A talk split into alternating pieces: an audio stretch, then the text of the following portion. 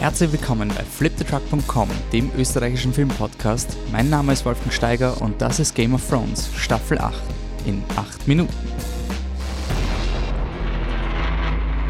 Ja, wir sind wieder da. Wir haben die Long Night überstanden und wie jede Woche gibt es einen kurzen Podcast vor der fünften Folge Game of Thrones, Staffel 8, über die vierte Folge. So, jetzt habe ich mich ein bisschen selber verwirrt.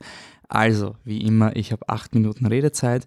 Ich kann innerhalb von acht Minuten meine Gedanken zur letzten Game of Thrones Folge, in diesem Fall wäre das The Last of the Starks, zusammenfassen und ich darf nur überziehen, wenn ihr Input liefert oder wenn ich wie im vorigen Podcast beschließe, dass ich einfach mal alles raussagen will und mal nicht ähm, auf die ganzen Meinungen eingehen will. Aber großes, großes Danke. Ihr habt echt viel kommentiert, besonders zur Folge 3. Ähm, hat mir wirklich taugt. Äh, ihr habt auf Facebook kommentiert, ihr habt auf Twitter kommentiert, ihr habt uns E-Mail geschrieben. Danke für all diese Kanäle. Ich habe jetzt echt viel darauf einzugehen. Das heißt, der Podcast könnte nach den acht Minuten etwas länger werden. Ist eure Schuld. Ich hoffe, euch taugt. Ähm, danke nochmal. Ich starte mal in meine acht Minuten. Spoiler Alert. Gut, was ich sagen muss, ähm, wow, ich, mir hat die Folge voll gefallen. Ich war wirklich begeistert. Es war wirklich so eine Folge, wo ich nachher, ähm, ich habe mich nach Folge 3 abgeschottet vom Internet, weil ich mich darauf vorbereitet habe, dass jetzt diese ganzen Snarky, wir zerreißen Game of Thrones und Game of Thrones ist worst thing ever und ich habe nicht gewusst, was ich von der dritten Folge halten soll, deswegen habe ich es jetzt mal einfach sickern lassen, eine Woche. Ähm, vierte Folge hat mir richtig gehabt, weil es jetzt wieder in dieses, ähm, in dieses politische zurückgeht. Die Long Night ist vorbei und im Endeffekt hat der Mensch nichts draus gelernt. Ähm, es gibt eine, ich habe die Begräbnisszene sehr gut gefunden, sehr gut geschauspielert von Kit Harrington und den anderen. Der Stark Pin beim Theon Greyjoy war sehr berührend von der Sansa, hat mir gefallen. Ähm, die American Pie Party-Szene hat mir einfach taugt, dass die, also da wird oft diskutiert, ob das jetzt Fanservice ist, weil die Figuren so deppert sind, aber ich würde schon sagen, dass Leute, die gerade den Tod besiegt haben und sich ansaufen, ziemlich deppert sind. Insofern äh, ist ein American Pie-mäßiges Wer buddelt jetzt mit wem, ist für mich voll okay. Über Brienne und Jamie kann man diskutieren. Ich war immer ein Fan von der platonischen Brienne-Jamie-Beziehung, aber es macht Sinn, dass sie dann halt doch sagen, ja, scheiß drauf, probieren wir's. So, ähm, jetzt verstehe ich aber auch, was der George R. Martin gemeint hat mit, ähm, was ist Aragorns Steuerplan. Das hat er immer gesagt. Ähm, Herr der Ringe war für ihn so einseitig, was ist Aragorns Steuerplan, weil er ist dann einfach nachher der König. Und genau das, jetzt verstehe ich, was er damit meinte, und jetzt verstehe ich auch, worauf die Game of Thrones Bücher auch, also die Song of Ice and Fire Bücher hinauslaufen werden, nämlich der große Feind ist besiegt und jetzt Sauron ist tot und jetzt geht es wieder in ein politisches Geplänkel. Quasi The North remembers. Die ganzen Spannungen, die davor waren, sind jetzt nicht einfach weg, nur weil wir gemeinsam äh, gewonnen haben. Auf eine Art ist es schon so eine, so eine bittersweet Story, weil die globale Erwärmung unter Anführungszeichen wurde bekämpft. Die Menschheit hat an einem Strang gezogen, minus Cersei. Und jetzt gehen wir wieder ins übliche Geplänkel und Machtspiel und irgendwie hat der Mensch nichts daraus gelernt aus diesem übernatürlichen Encounter. Und das wertet für mich die gesamte Geschichte auf, weil es gab diesen, diese riesige magische Storyline, die letzte Folge beendet wurde. Und ähm, die steht für sich selbst, die ist global, damit enden auch Melisandre und der Night King und diese Storylines enden jetzt. Ähm, aber die Menschheit geht weiter und der Mensch, es gibt Wunder, die den Menschen beeinflussen aber es ändert nichts an der, an der, unter Anführungszeichen, an der fundamentalen Menschlichkeit, dass einfach, ähm, dass der Mensch nichts daraus lernt, quasi. Es ist ein bisschen deprimierend, aber es ist so.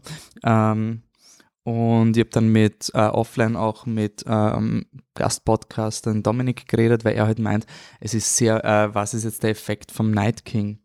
Ich habe das jetzt sehr oft im Kopf gehabt und mir überlegt, was das heißen könnte, weil quasi es ist jetzt kein Effekt im Sinne von, die Danny ist gestorben und das ist der Effekt vom Night King an der Story. Ich glaube, der Effekt vom Night King ist halt wirklich dieses, ähm, der Effekt vom Night King war eben die Schlacht, dass alle zusammenarbeiten und dann wieder nicht. Und was mir gefallen hat, war halt dieses, also das Wichtigste ist es Entfremden der Danny. Sie ist jetzt der Erlöser gewesen, also hätte der Erlöser sein sollen und sie kommt jetzt drauf, dass ähm, sie nicht die Liebe der Leute hat.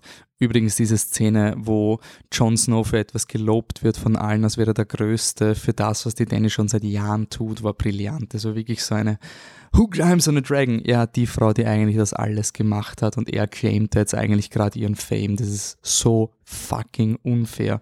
Und ähm, das hat mir sehr gefallen. Und ich glaube, darum geht es halt irgendwie, weil in der gleichen Folge schließt die Danny auch irgendwie auf eine Art mit Westeros ab und es sind nicht mehr ihre Leute. Sie realisiert, sie ist ein Fremder in dieser Welt und das macht sie voll fertig, weil sie halt eigentlich glaubt, sie kommt da und wird geliebt und ist die gerechte Königin und die Leute interessieren sich nicht für sie. Das finde ich unglaublich vielschichtig. Ähm, das gibt jetzt auch äh, Tyrion und Varys wieder was ähm, äh, zu tun. Und what the fuck, Rhaegal wird einfach so zerlegt. Also bei, unserem, bei unserer Rewatch-Runde, ich glaube, wir haben schon lange nicht mehr, vielleicht seit Oberyn Martell äh, oder naja, die Explosion von, von, der, von der Kirche, so eine emotionale Reaktion gehabt. Das war einfach so ein What the fuck passiert da gerade? Ist dieser Drache gerade wirklich zerstört worden? Ähm, und das geht auch ein bisschen in diese Richtung äh, von dieser bittersweet Message von Game of Thrones, dass die Personen, die nichts tun, um den großen Krieg zu beenden, die profitieren jetzt temporär zumindest, die Cersei, weil sie hat noch bessere Ballistas und sie kann jetzt, sie hat jetzt eine bessere Ausgangssituation, weil sie clever ist. Es ist nicht super, dass Leute, die nichts dazu beitragen und nur ihr eigenes Süppchen kochen, danach einen besseren Vorteil haben, weil sie ihre Ressourcen nicht, nicht unter Anführungszeichen verschwendet haben. Yay! Also das ist für mich super, super Game of Thrones.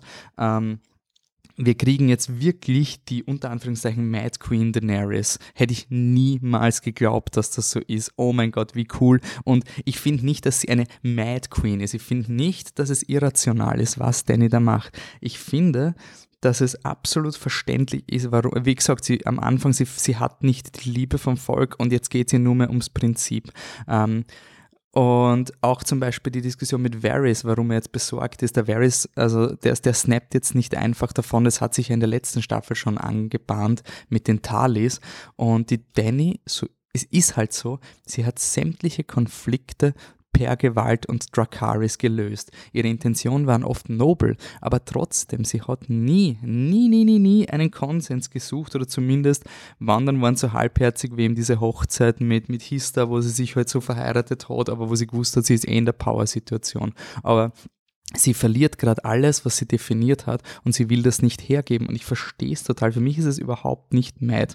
Also ich finde es urspannend, weil ich komplett nachvollziehen kann, wieso die Danny jetzt einfach sagt, jetzt gebt's mir den Thron und ich will den nicht teilen.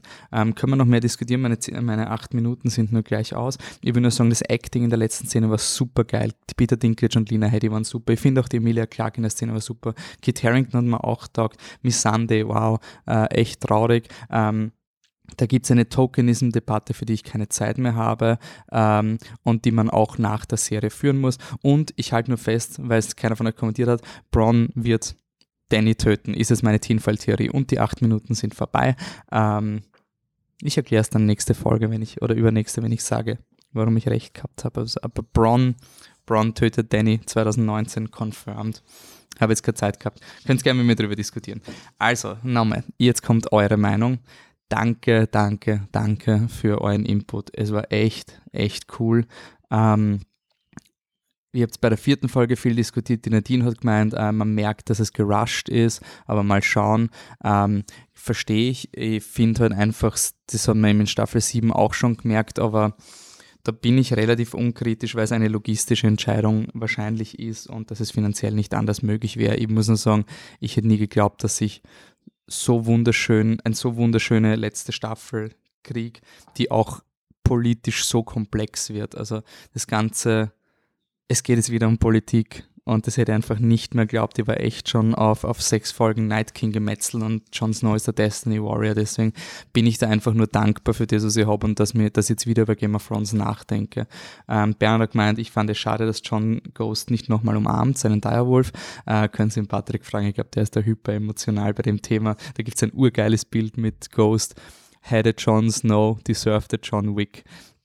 Ist auch eine logistische Entscheidung, die, äh, die äh, Wölfe von Game of Thrones, die verwendet werden, stehen unter Artenschutz und ähm, die Szenen, die Ghost gedreht hat, die wurden nicht mit Kit Harrington gedreht. Also das sind einfach nur Aufnahmen gewesen, wo er steht und schaut und läuft, damit Ghost halt drin kommt. Aber das ist halt so, aber ich verstehe die Hundefans, ich bin halt kein Hundefan, aber ich verstehe voll, dass der, dass der Ghost ähm, dass das unbefriedigend ist. Ich würde nur sagen, es wurde aber auch in Staffel 2 etabliert, dass Ghost belongs in the North. Also vielleicht. Ähm, Bernhard meint noch, Game of Thrones zeigt mal wieder, dass es spannender ist, wenn es um Gespräche geht. Ähm, das ist eigentlich genau das, was ich auch unterschreiben würde.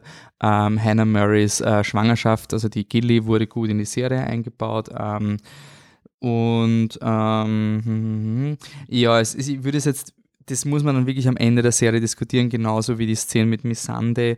Ähm, da gibt es gute Artikel über ähm, Tokenism und ähm, Repräsentation von Game of Thrones Charakteren. Ähm, da verlinke ich ein paar Artikel, die sehr gute Think Pieces sind.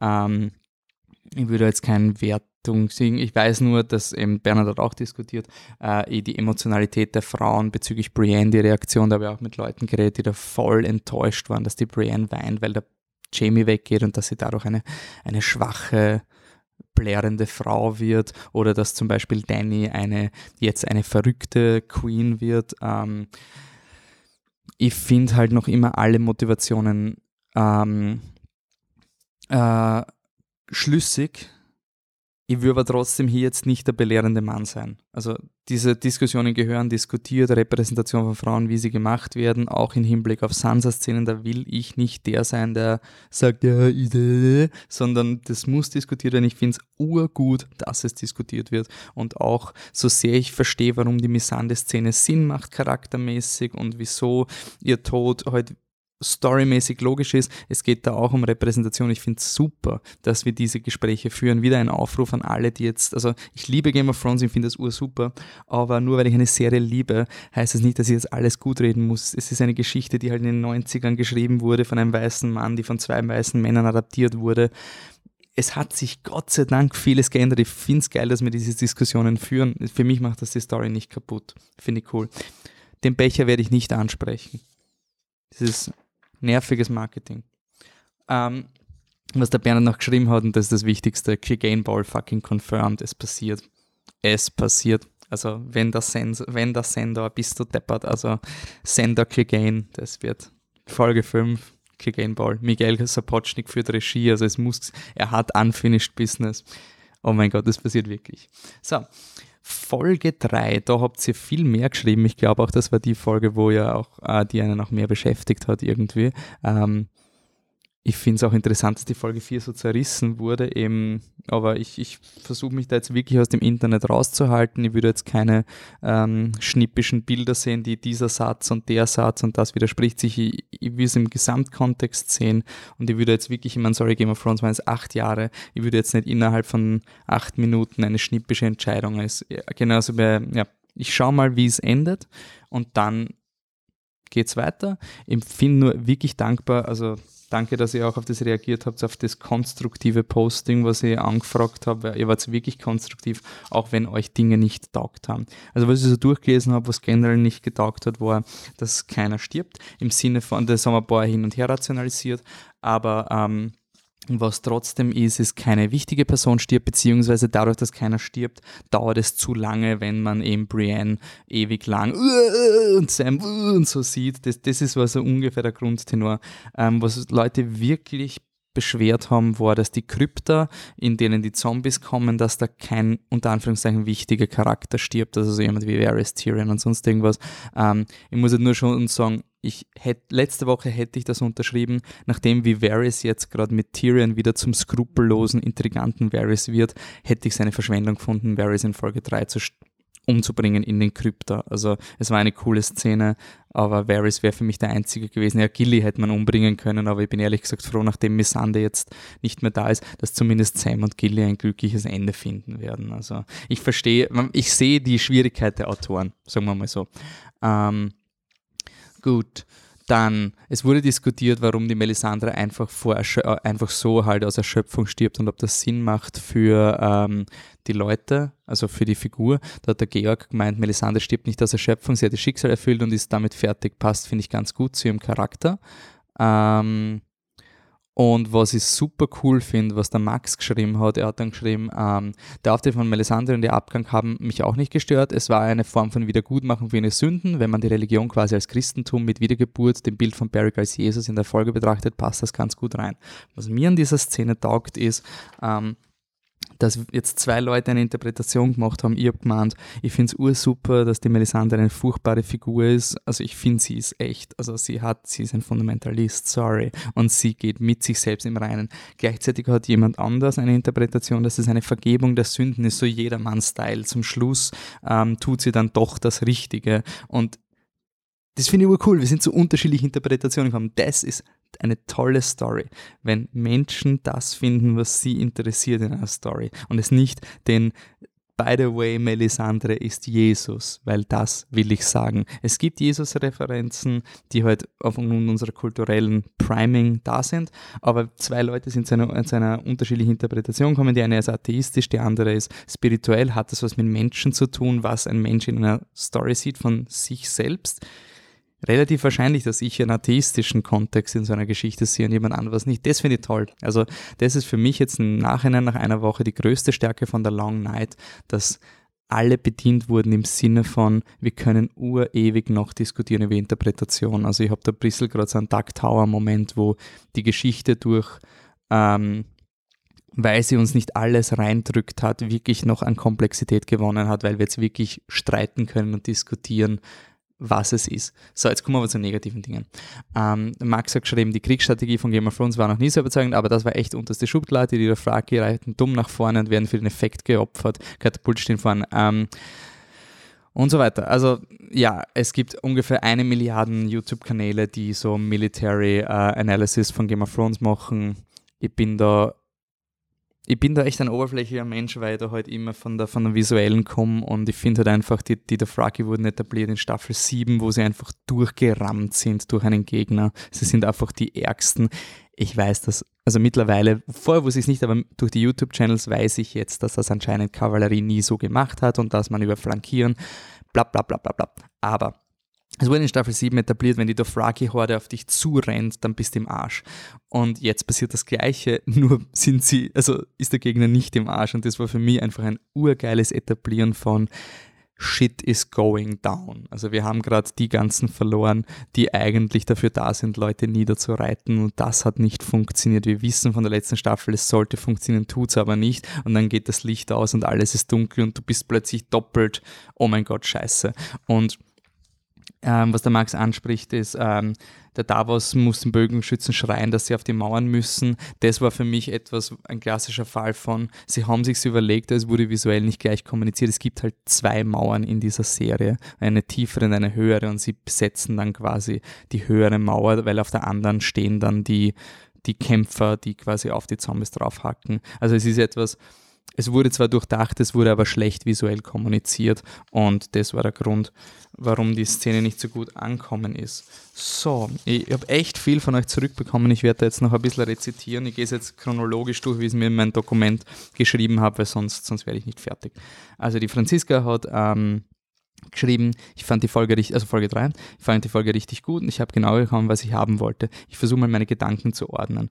Ähm, generell, dass sie, dass die Schlacht für sie nicht ewig lang war, sondern einfach durchgehend spannend und pure Hoffnungslosigkeit 70 Minuten. Und sie hat gesagt, ich glaube nicht, dass ich in irgendeinem Film schon mal 70 Minuten so gut gemachte absolute Machtlosigkeit und Verzweiflung gesehen habe.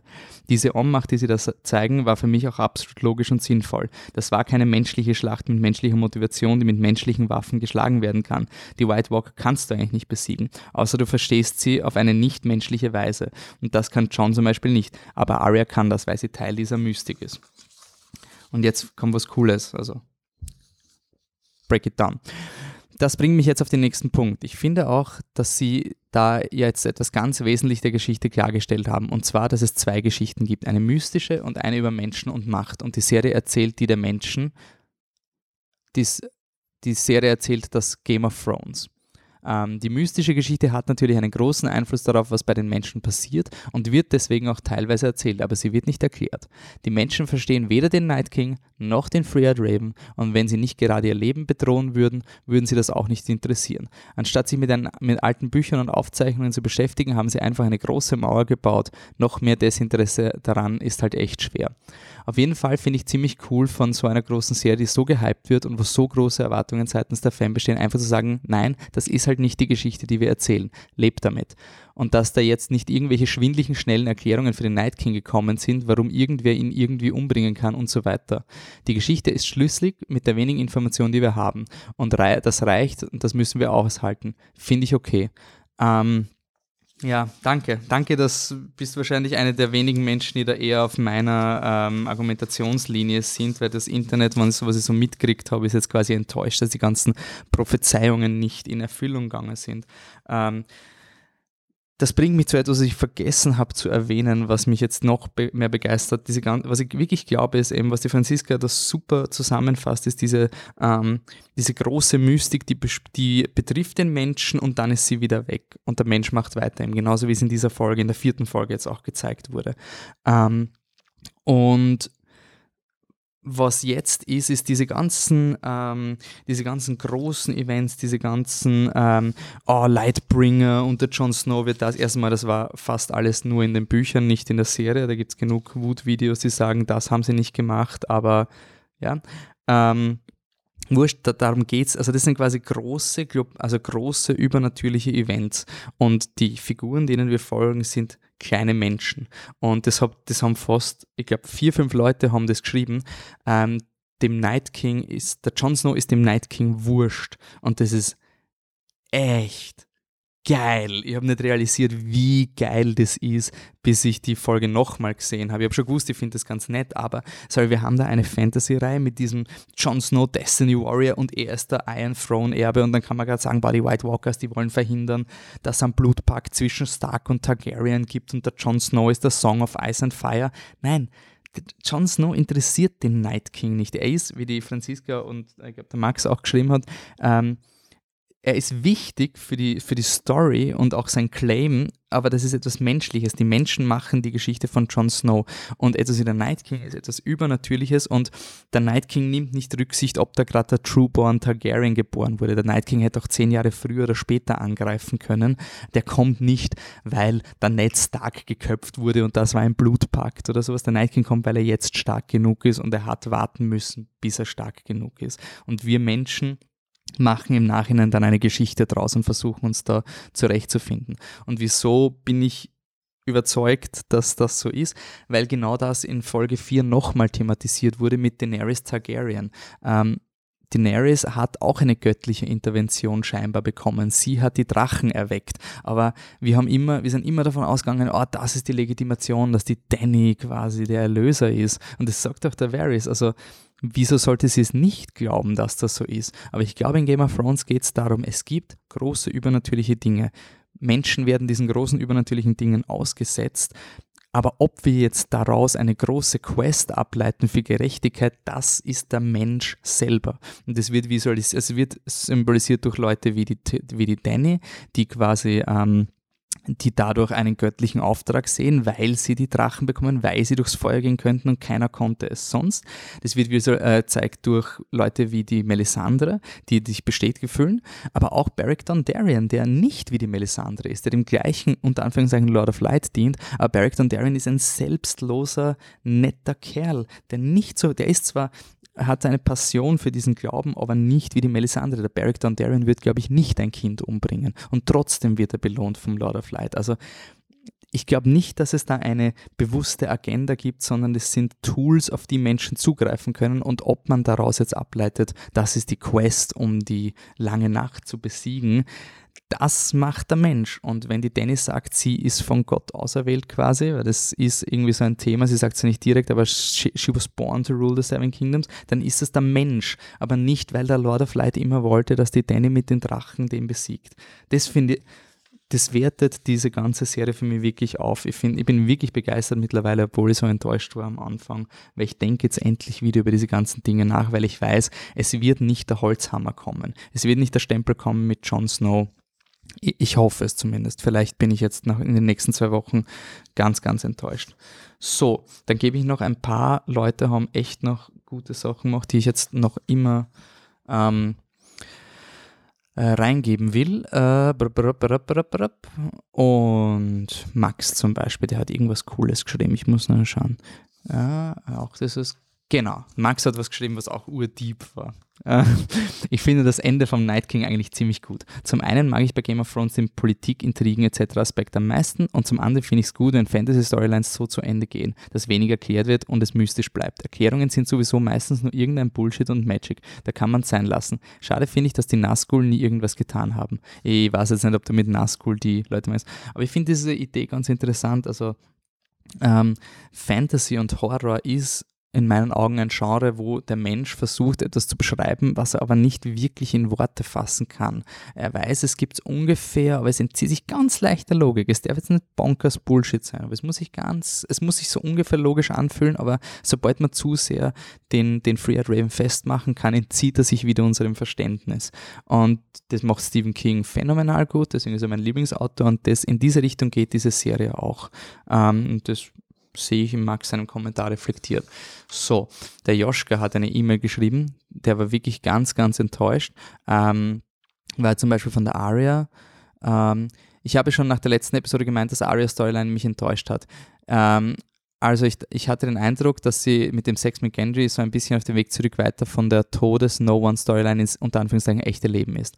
Obwohl man nach Season 7 noch denkt, Arya hat nach hat in Game of Thrones nach Game of Thrones keinen Platz mehr in der Welt, ähm, so wird mir das jetzt immer wahrscheinlicher. Nicht nur, weil sie auf dem Weg zurück ins Leben ist, sondern auch, weil sie immer mehr entmystifiziert wird und ihre Faceless Skills nicht mal mehr einsetzen musste in der ganzen Schlacht. Das ist zwar alles super hard Assassin-like Fighting, aber wirklich übernatürlich ist es nicht. Dass sie noch den Night King tötet, ist dann nur die Spitze des Eisbergs der Entmystifizierung. Das finde ich auch sehr spannend. Der Night King wurde nicht nicht aufgrund einer großartigen Prophezeiung getötet. Er wurde nicht getötet, indem John sein Schwert in Dennis Brust rammt und dadurch ein brennendes Schwert kriegt und den Night King tötet. Er wurde besiegt durch ein Mädchen, was trainiert hat. Und es ist ein bisschen so ein Hobbit-Moment. Ich habe hab wirklich jetzt noch drüber nachgedacht, weil ich so enttäuscht war von der Aria.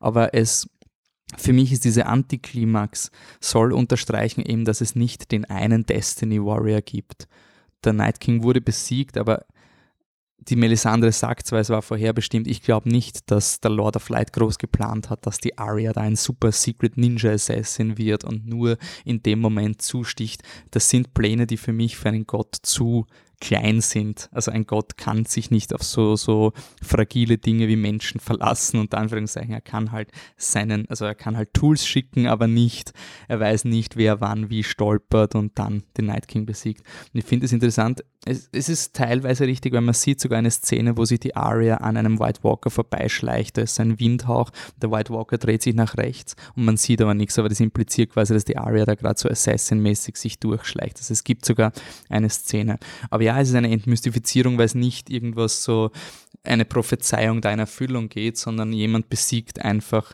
den Night King und nachher werden wir Geschichten erzählen, dass dieser Dagger, dass die, der prophezeite Dagger war, der irgendwas gemacht hat mit dem Blut. Also quasi, wir werden es als Menschen noch ausschmücken, diese Prophezeiung. Aber ja, das hat der, der Joschka als Entmystifizierung gesehen und ähm, äh, er glaubt halt, dass es vielleicht am Ende von der Star-Serie einen Stark Council gibt, also dass die Arya Hand of the King sein könnte nach Season 7, dass sie die Sansa beratet, ähm, dass Tyrion nicht mehr daran glaubt, dass Danny die Richtige ist. Und was der Joschka wirklich sehr im Detail reingibt, ist quasi, ob ist das Setup von Game of Thrones falsch? Wurde quasi zu viel Fokus auf die White Walker gelegt, dafür, dass sie jetzt weg sind und dass jetzt wieder Politik ist? Das finde ich eine unglaublich spannende Frage, Joschka. Ich bin total dankbar, dass du das so provokant in den Raum gestellt hast. Ich kann sie noch nicht beantworten. Ich muss wirklich noch die nächsten zwei Folgen sehen, dann wissen wir, worum es geht. Ähm, aber es ist auf jeden Fall ein Twist on Expectations. Und ähm, ich muss nur sagen, vor einem Jahr haben wir alle Angst gehabt, dass es nur mehr um Ice-Zombies und Destiny Warriors gibt und dass der Jon Snow dann den Night King besiegt. Das ist jetzt nicht passiert und jetzt geht es wieder um Politik. Also für mich ist es derzeit ein ziemlich gutes Szenario. Ähm, Dann hat der Patrick T. uns noch geschrieben. Und das habe ich total lustig gefunden, weil das ist zum Beispiel eine komplett andere Motivation. Ähm, die, sowas freut mich immer voll. Ich freue mich auch immer voll, wenn mir Leute erzählen, wie cool sie Avengers Endgame finden, obwohl es mich komplett emotional tot lässt. Ähm, Patrick T. hat geschrieben, Hallo Wolfgang, zunächst mal, ich war noch nie so emotional involviert in eine Folge. Ich habe noch nie so sehr mitgefühlt und saß so sehr am Sesslerrand. Als Arya den Night King tötete und alle aufsprangen und jubelten, verstand ich endlich, wie sich Fußballfans fühlen, wenn ein Tor geschossen wird. Äh, das unterschreibe ich total. Also ich habe das oft, dass ich Filme mit sowas vergleiche, weil ich kann bei Sport einfach, ich verstehe es nicht und ich liebe das genauso, wenn ein Event kommt, was Leute verbindet bei Filmen. Ich finde es voll cool, dass eure Gruppe da so anscheinend abgegangen ist. Wir waren ein bisschen nüchterner. Ich finde, die Stärke der Folge war, dass sie dieses Gefühl bis zum Ende gehalten hat und bis zum Schluss gedacht habe, die letzten drei Folgen sind mir eigentlich wurscht. Das war es, was ich, was ich noch unbedingt sehen. Warte ich muss den Satz nochmal lesen, Entschuldigung. Ich finde, die Stärke der Folge war, dass dieses Gefühl bis zum Ende angehalten hat und ich mir zum Schluss gedacht habe, also zum Schluss von der Folge, die letzten drei Folgen sind mir eigentlich wurscht. Das war es, was ich unbedingt sehen wollte. Dabei hat mich die Handlung um die White Walkers nie so richtig interessiert. King's Landing war für mich immer viel größeres Drama. Und ich find, was ich cool finde, ist dieses, mir sind die nächsten Folgen jetzt auch wurscht, weil für mich ist, hat die Serie jetzt alles, alles beendet, was sie zu beenden hat, vom Übernatürlichen her. Und jetzt ist einfach nur Dominostein spielen. Also ich finde es voll cool, weil es kann, es kann wirklich alles passieren in den nächsten zwei Folgen, ich weiß es nicht. Und ähm, gleichzeitig ist so ein, ähm, ich weiß nicht, wie ich es sagen soll, aber es ist mir wurscht, weil jetzt geht es nur um Figuren und wie sie sich entscheiden, aber es geht, es wird jetzt nicht mehr ich glaube, die, die inhärente Struktur von Game of Thrones ist jetzt am Tisch gelegt und ich erwarte mir da jetzt keinen großen Reveal am Ende der Serie noch. Da geht es jetzt nur mehr darum, wie spielen wir dieses Spiel zu Ende und wird die Demokratie ausgerufen oder nicht. Darum kann es gehen. Ähm, so, was er noch geschrieben hat. Äh, Ja, die Aria-Szene war, er ist anscheinend voll, Patrick T. ist voll der Aria-Hype. Vieren hat ihm nicht getaugt. Ähm, ja, genau, also er hat auch eben, er hat genauso geschrieben, dass, dass man eben nicht weiß, was man von der Arya-Szene halten soll. Ich bin auf jeden Fall total gespannt, jetzt die Serie nochmal zu schauen, weil Arya war immer dieser Fremdkörper, wo ich gesagt habe, die Story gehört eigentlich nicht zu Game of Thrones dazu. Jetzt weiß ich, sie gehört dazu und jetzt muss ich es einfach nochmal im Kontext sehen. Ich bin total gespannt, wie es bei einem Rewatch sein wird. Ähm, ja, dass so einige überleben. Die Krypta haben wir eh schon erwähnt. So, was mir gefallen hat, die pure Verzweiflung, die ganze Schlacht haben wir auch schon gesagt und natürlich, was er auch schreibt, das strategisch die schlechteste Kavallerie-Attacke der Geschichte war, einfach mal ins Dunkle los losreiten, das toppt Waterloo. Äh, sie haben Taschenlampen zur Verteidigung, aber ja, anscheinend war nicht der Einzige, der ein Problem damit hatte. Ähm, alle Arya-Szenen hat er cool gefunden, Drachenflugsequenzen fand er überraschend cool, ähm, dass der Night King den Jon Snow wurscht ist, das haben eh schon mehrere gesagt. Äh, Night King Musik und wie er den Bran wissend angesehen hatte, da dachte ich aufgrund der langsamen Klaviermusik schon, jetzt ist kein, dass es keine Rettung mehr gibt finde ich auch ganz cool. Ich muss nur sagen, was mir wirklich stört, ist dieses, sie wollten unbedingt nochmal so ein Light of the Seven Theme, so ein, oh, jetzt machen wir das Piano-Theme, was acht Minuten dauert, wo es dann Epic Covers auf YouTube gibt. Also es ist eh cool, aber es ist halt nicht Light of the Seven. Äh, Humor war besser, Liana Moore war cool und Abschließend sagt der Patrick, noch interessant ist auch, dass mir jetzt eigentlich wirklich egal ist, wie es weitergeht und das meine ich nicht negativ, aber vielleicht wollten sie uns nur in Sicherheit wiegen und jetzt geht es erst richtig los. Ähm, ich würde schon sagen, jetzt kommt Cersei und das wird uns einiges geben. Ähm, ich glaube auch, dass es super spannend wird, wie es jetzt enden wird, aber ich glaube, ich kann mir durchaus vorstellen, dass der Tyrion und der Varys jetzt den Jon Snow auf den eisernen Thron hieven und die Danny quasi abmurksen oder irgendwie aus dem Weg räumen und dann quasi der John in seiner ersten Amtshandlung die Demokratie, äh, die, die Monarchie beendet und quasi seine Demokratie ausruft oder so, weil er nicht rulen will. Ich weiß es nicht. Ich finde es auf jeden Fall super spannend. Es geht wieder um Politik, es geht wieder um Menschen, es geht wieder um Emotionen. Die Fronten sind wieder extrem verwaschen. Das finde ich cool. Und das ist, da würde ich das aufgreifen, was eben, eben in Dominik noch besprochen haben. Wir hatten jetzt am Ende von Staffel 7, Anfang Staffel 8 eine vereinte Front und die gibt es nicht mehr. Und ich glaube halt, es soll dieser, also die Serie heißt ja auch A Dream of Spring am Ende, das letzte Buch. Und ich glaube, was wir da gesehen haben, dieser Zusammenhalt, der zerbricht jetzt wieder unter der Abwesenheit einer imminenten Katastrophe und das lässt mich halt ein bisschen nachdenken über so, so fundamentale menschliche Eigenschaften und wenn eine Serie das kann, dann bin ich absolut zufrieden. Und will nicht über irgendwelche Schifflogistiken diskutieren, wie das Schiff wann wohin gefahren ist. Sowas ist mir eigentlich relativ wurscht, aber ich weiß, dass Leute beschäftigt, aber mir, mir ist relativ blunzen. Danke jedenfalls für Ihren Input. Jetzt haben wir noch zweimal Game of Thrones. Vergesst nicht auf unser Tippspiel. Ich werde das jetzt nicht hier auswerten, weil der Podcast ist jetzt eh schon lang genug. Und ähm, Nächste Woche kommt dann die Schlacht von King's Landing oder wahrscheinlich übermorgen, wenn ihr den Podcast hört. Schlacht von King's Landing, Regie Miguel Sapochnik wieder, also der gleiche, der die Schlacht um Winterfell gemacht hat. Das Set ist riesig, es schaut cool aus. Ähm, ich bin emotional involviert. Ich bin bereit auf ein Finale. Ich freue mich auf eure Rückmeldungen bei den nächsten Folgen. Danke fürs Mitmachen, danke für die konstruktiven Dinge, weil ich finde jetzt ich finde es total spannend, wie gerade alle, alle diese Anti-Star Wars, Anti-Captain Marvel YouTube-Channels gerade umschwenken auf Anti-Game of Thrones. Ich will diese Hassspirale nicht mehr haben. Danke, dass ihr nicht so seid. Danke, dass ihr kritisch seid und trotzdem einfach nicht nur, hat mir nicht gefallen, sondern einfach wirklich, ich habe es super eloquent argumentiert. Äh, ich bin dankbar, dass wir solche Zuhörer haben, die so mit uns interagieren. Danke, macht's weiter so. Viel Spaß beim Schauen. Bis zum nächsten Mal. Ciao.